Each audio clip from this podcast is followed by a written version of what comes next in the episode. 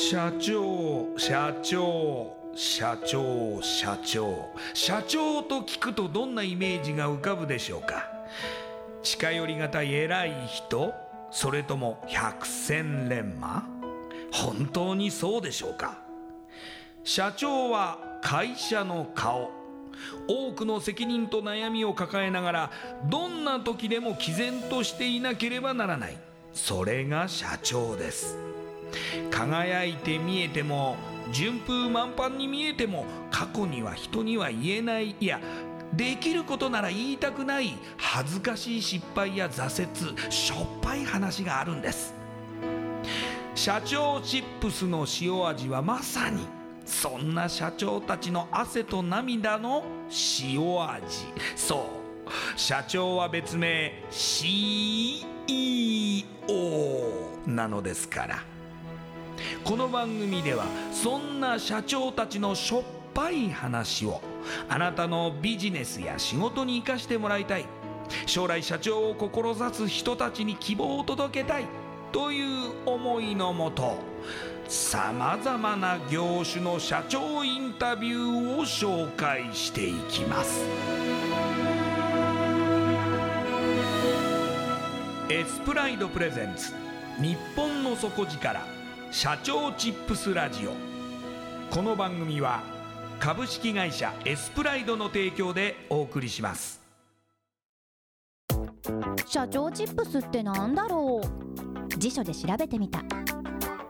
社長のカード付きポテトチップスで他の参加社長とのネットワーク作りにもなりメディア露出の PR 戦略も伝授？どういうこと？日本の底力社長チップス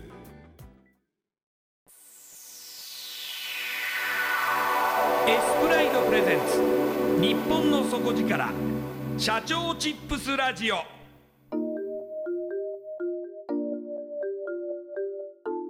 エスプライドプレゼンツ日本の底力社長チップスラジオ。こんばんは社長応援ナビゲーターの西川真理子です。今夜のゲストは株式会社エンライズコーポレーション代表取締役 CEO 阿郷勝弘さんです。阿郷社長よろしくお願いします。よろしくお願いします。ではまずはじめに私の方から阿郷社長のプロフィールご紹介させてください。阿郷さんは地元広島県の大学をご卒業後東京のベンチャー企業にご入社。2001年には IT 系ベンチャー企業の立ち上げに携わり COO として IT のシステム開発を手掛けられました。2012年に IT インフラサービスに特化した株式会社エンライズコーポレーションをご設立。代表取締役 CEO に就任されます。国内5カ所とアメリカシリコンバレーにサテライトオフィスを設けられ積極的な採用と販路の拡大に取り組み2014年からはベストベンチャー100に毎年選出。2018年にはアジアの急成長企業1000社にも選ばれ Google が取り組む女性活躍推進企業に対するサポーター企業にも選出されるなど人材の採用と育成新規事業へのチャレンジなど人と事業の成長に力を注いでいらっしゃいます。それではこの後阿郷社長の汗と涙の塩味エピソードに迫っていきます。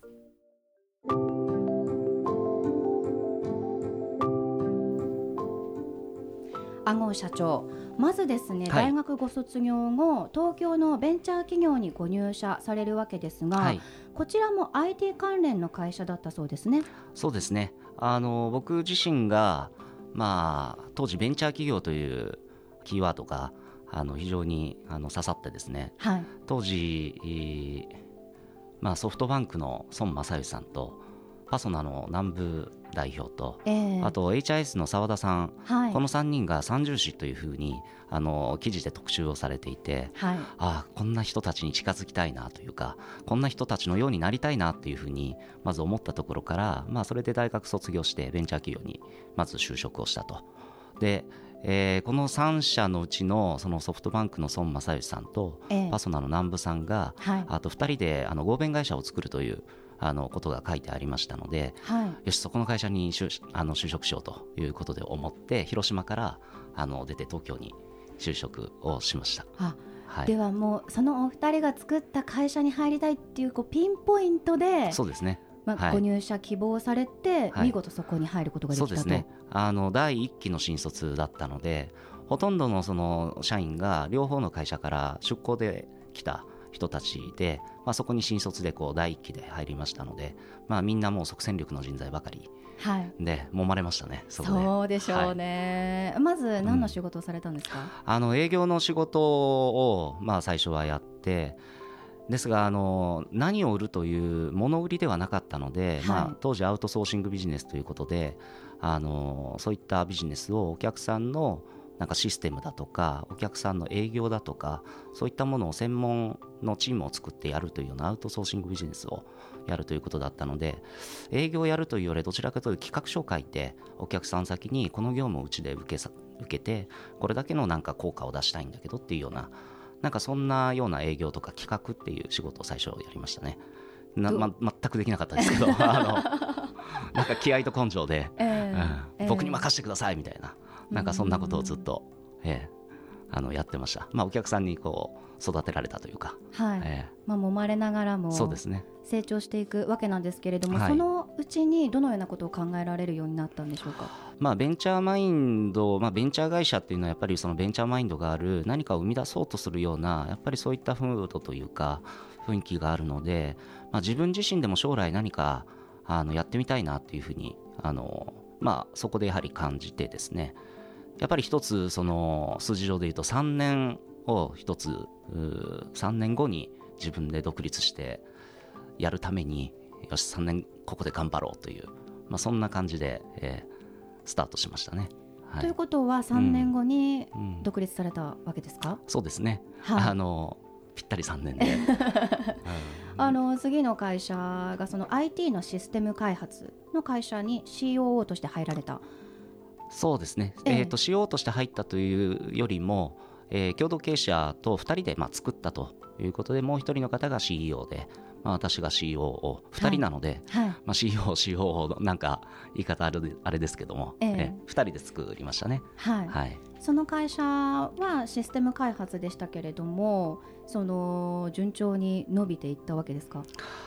まああまりうまくいかなかったですね。最初の1年2年ぐらいはあの当時こうやろうといったところでお客さんもついて始めたんですけどなかなかビジネスって作る会社を作るのは簡単なんですけどやはり継続させるっていうことのその難しさがやっぱあるなと思って1年2年経つとだんだんとお仕事が伸びなくなってきて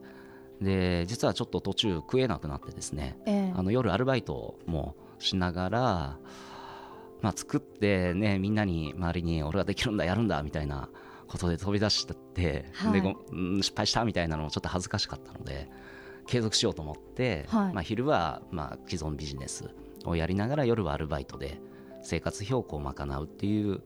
ような、まあ、20代はずっとそんな感じですね。ただこの後また新しい会社を設立されますよね。現在の会社、はい。エンライズコーポレーションなんですけれども、どういう会社にしたらいいのかとかずっと携わってこられた IT っていう、まあ、IT 事業に対しての考え方とかで思い直したところとかってありましたか？そうですね。僕は IT 業界、まあ、20年約いるんですけども、まあ、20年間ずっとあのエンジニアがいないいないっていうことがやっぱりずっと言われてきてるんですね。はい。でずっと課題に考えていたやはり考えたのは育成なんですね。やはり技術がす、うん、変わっていく変化していくにあたってこの育成をしっかりしていかないと、うん、いけないなと。で若い人たちも IT エンジニアになろうっていうようななんかそんな IT 業界をちょっと盛り上げていく、うん、なんかそんなことができたらなみたいなことを考えてはいたんですが、まあ、ちょっと話が変わりますけども前の会社は即戦力の人材採用しかしてなくて、ええ。ええ。で若い人材を採用して育成しようというような思いは私はあったんですけどもそこがちょっと一緒にやっていた方との、まあ、経営方針の違いというか、まあ、ベンチャーはやっぱりスピード感を持ってやると。これは私も分かるんですけどなので育てるというよりは即戦力の人材でやるんだっていう、まあ、それに合わせてこうやっていったんですがあのそれがやっぱり100人200人300人っていうふうに数がやはり増えてくると技術力は高まるんですけれども何かをこうその会社が新しいサービスを作ってやっていくんだっていうちょっと風土というかそういった雰囲気がなかなか作れなくてあのある仕事をただ単にやるという。で人が増えていくというような、まあ、そんな会社になっていったので、まあ、その6年前にあの私が1人離れて、えーまあ、この会社をこう作る、うん、た時に考えたのは IT エンジニア若い人材を採用して未経験の人を採用してで、まあ、その人たちに技術を教えて、まあ、マインド高い技術力があるそんな人たちと何かこう世の中にあの発信できるサービスとかなんかそういったものが作れるような会社になりたいなと。いうふうに思ってですね今あやってる6年はそれを継続して、えー、今やってます。でも、一旦はもうたった一人になったわけですから、そこで感じたやはりその人に対するありがたみとかっていうのは大きかったでしょうね。いやもうそうですね。えー、でエンライズというまあ会社名はですねそういった人との縁とか応援の縁だとかお金の縁っていうこの縁をライズ成長させていくという、まあ、会社名にしたのはやっぱり人と人が出会って何か応援し合いながら何かをこう作っていってでビジネスの結果として円に価値に変わるとやっぱりそういったコンセプトに共感してくれるそういったエンジニアの社員がやっぱりいてくれたんだなっていうのはその時に本当に感謝でしたね。えー、やっぱりそういった痛みを伴わないとわからないというか、うん、人のありがたみってやっぱりそういう時にわかるし、うん、そういうふうに思ってくれてたんだということでまたさらにこっちもパワーアップしますよね。うん。よしやるぞっていうことで、えー、思いましたね。いやその経験があってエンライズコーポレーションはよりその人を大切にする企業になったとは思うんですけれども、うんはい、その IT 関連の事業内容というのは、うん、あの変わらないとは思いますが、はい、改めてどんな事業内容があるのか、伺ってもよろしいですか？そうですねその私たちが今 IT ということでの特徴を持っている事業としてはあのネットワークとサーバーとかですねクラウドとかセキュリティだとかデータベースだとかそういうふうに言われるその技術的な用語のそういった IT インフラっていうふうに業界的には言われるんですけど、はい、そういった IT インフラ技術に特化した会社、えー、設計構築保守運用そういったものをやってるようなエンジニアリング会社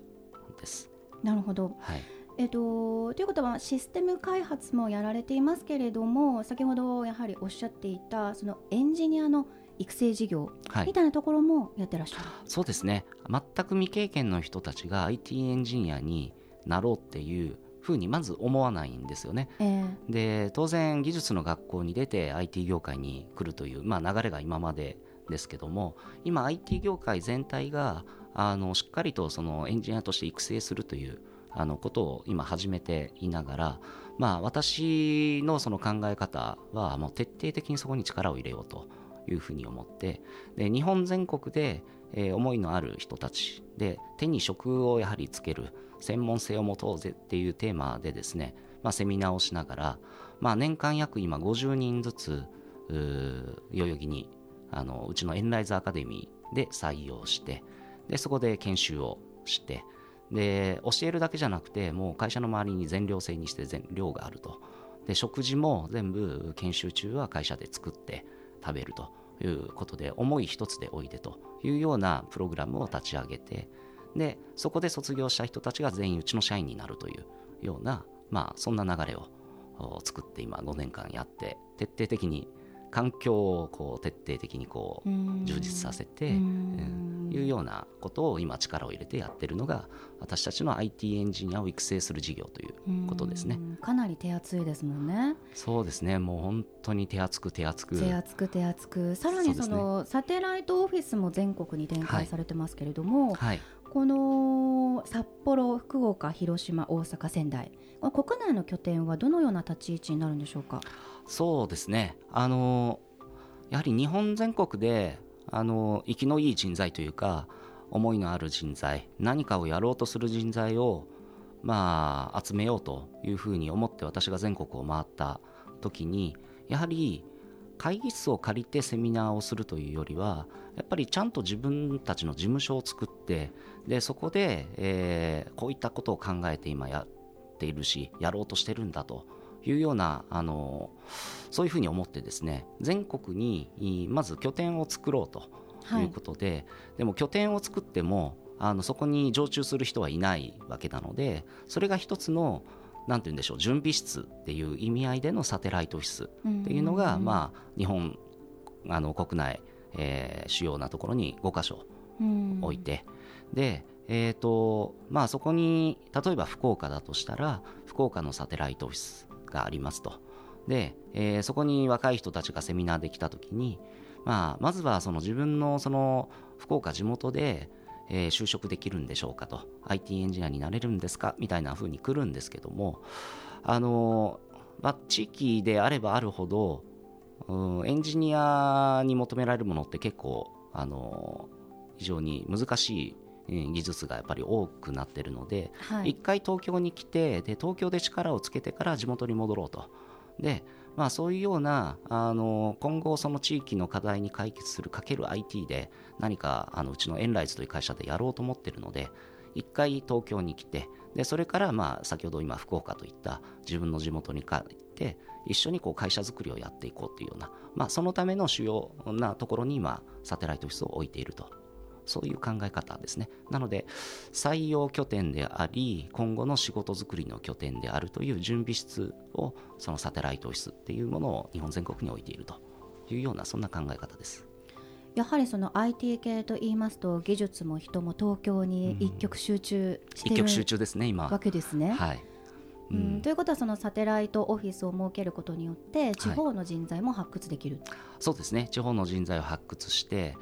私も東京の生まれではなくて広島で生まれて東京に来てやはり年々あの自分の地元に何ができるんだろうってやはり考えるんですよね。はい、でそう考えた時に何ができるんだろうっていう漠然としたその思いはあるんだけどもやっぱり何か武器とか力を持ってないと何にもできないわけで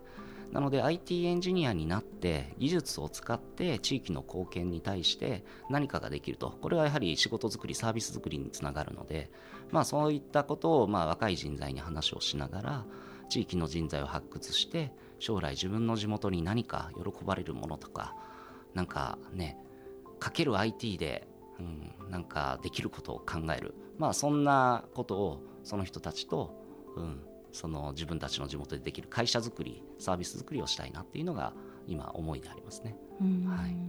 またそのサテライトオフィスはシリコンバレーにもございますし、うん、あとは2018年今年ですねアジアの急成長企業1000社にも選ばれていますけれども、はい、やはり海外進出もまあ積極的に考えられてらっしゃる。そうですね。今日本国内をターゲットにしてるので海外まで行くとちょっと僕のねあの体力が持たないなと 思いながら。ですけどあのシリコンバレーは IT の仕事に携わってると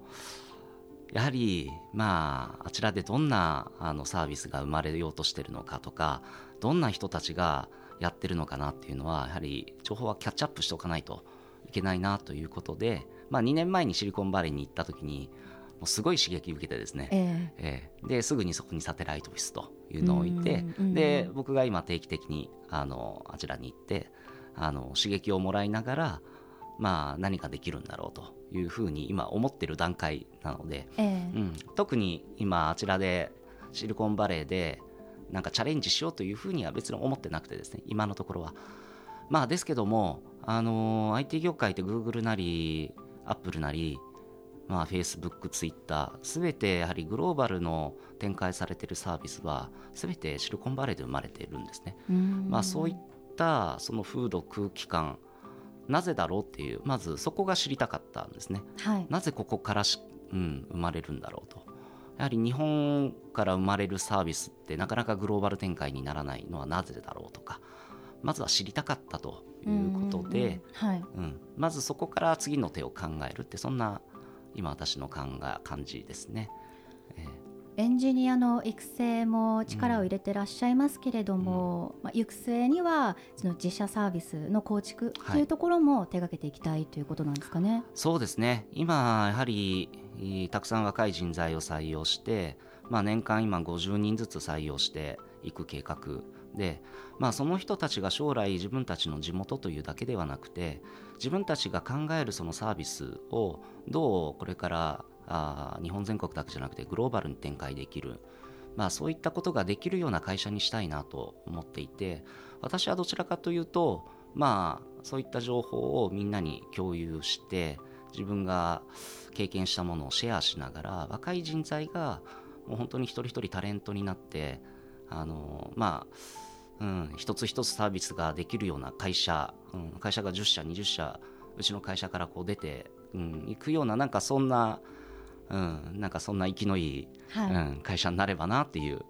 ふうにまあ考えてますけど、はい、なんかエンジニアさんってすごく無口だったりとかそうですね。あのコミュニケーションがしなさそうなイメージありますけれども、はい、エンライズさんにはそんな感じの方ではない方もいらっしゃいますかね。そうですね。今いる社員の、えー、34割が女性なんですね。なるほど、えー、まあ34割が女性でやはり女性の方が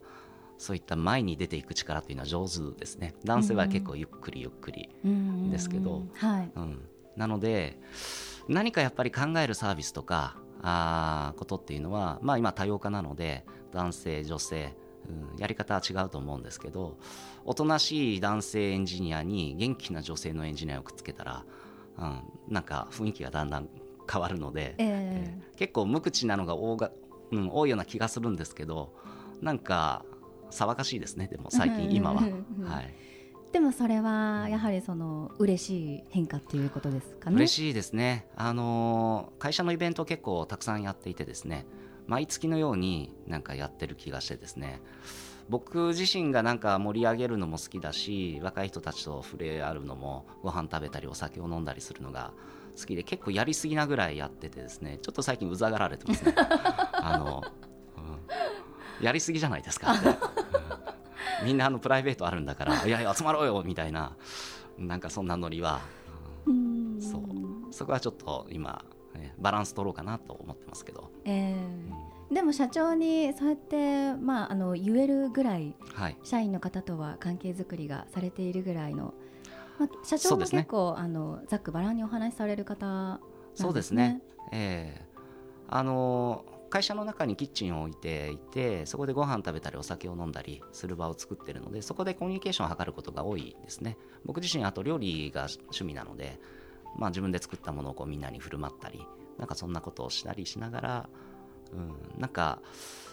家族的なちょっとなんか昔ながらの経営ですけど、えー、うんせっかくなんかいろんな会社いろんな業種業態ある中で集まったんだったらみんなで盛り上げていこうぜっていうまあそんなテーマで、えー、まあ、それでいろんな企画をやってるということですね。うんそれぞれのでも例えばエンジニアさんの個性が立っていったりとか技術が磨かれていけばいずれ独立される方も出てくるとは思いますけれども、はい、それは歓迎されますか？あのそうですね僕自身が、まあ、自分で独立をしてで会社を作ってで継続の難しさを知って、まあ、今にあの至りますけども。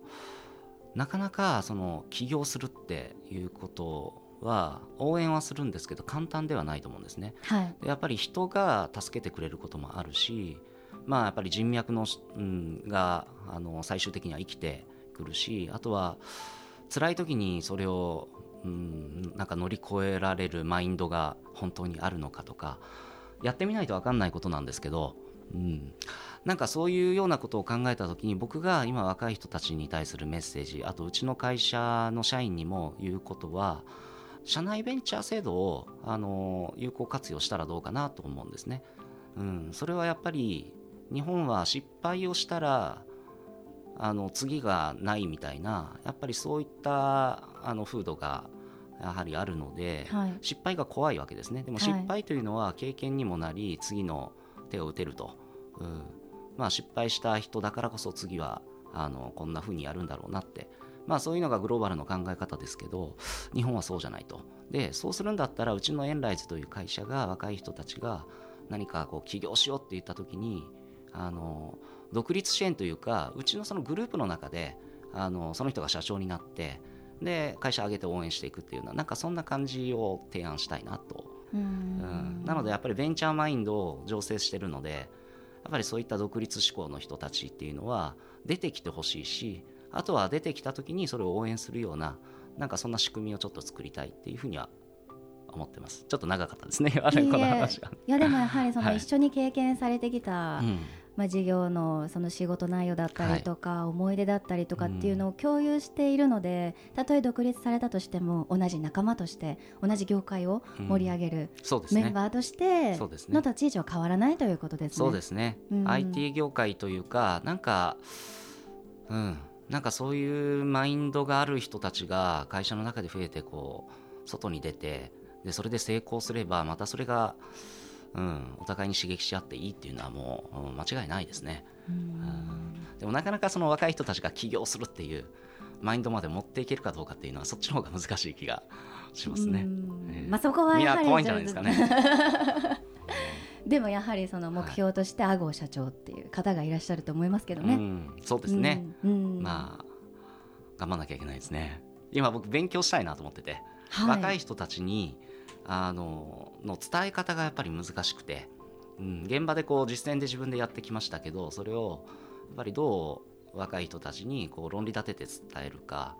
うん、現場で生きてるとそのアカデミックにこうだというような講師ではないのでなかなか教えられないのでその言葉を持ちたいんですね。うんうんこうやったらできるとか、うん、今もうこうやってこうやってガーってやったらいくんだみたいななんかそんなはい雑な言い方しかしないので、うん、ちゃんとしたいなと思って。育成に力を入れてるということなので、はい。えちゃんと伝え方を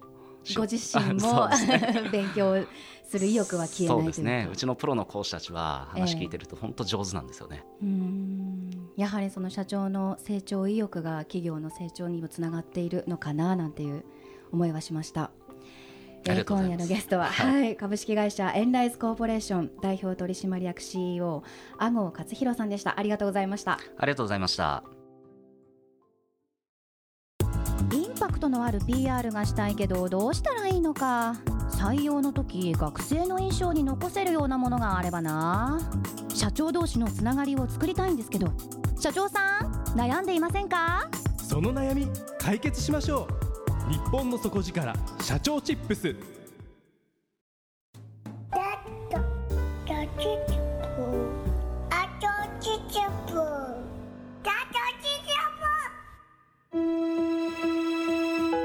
エスプライドプレゼンツ日本の底力社長チップスラジオこの番組は株式会社エスプライドの提供でお送りしました。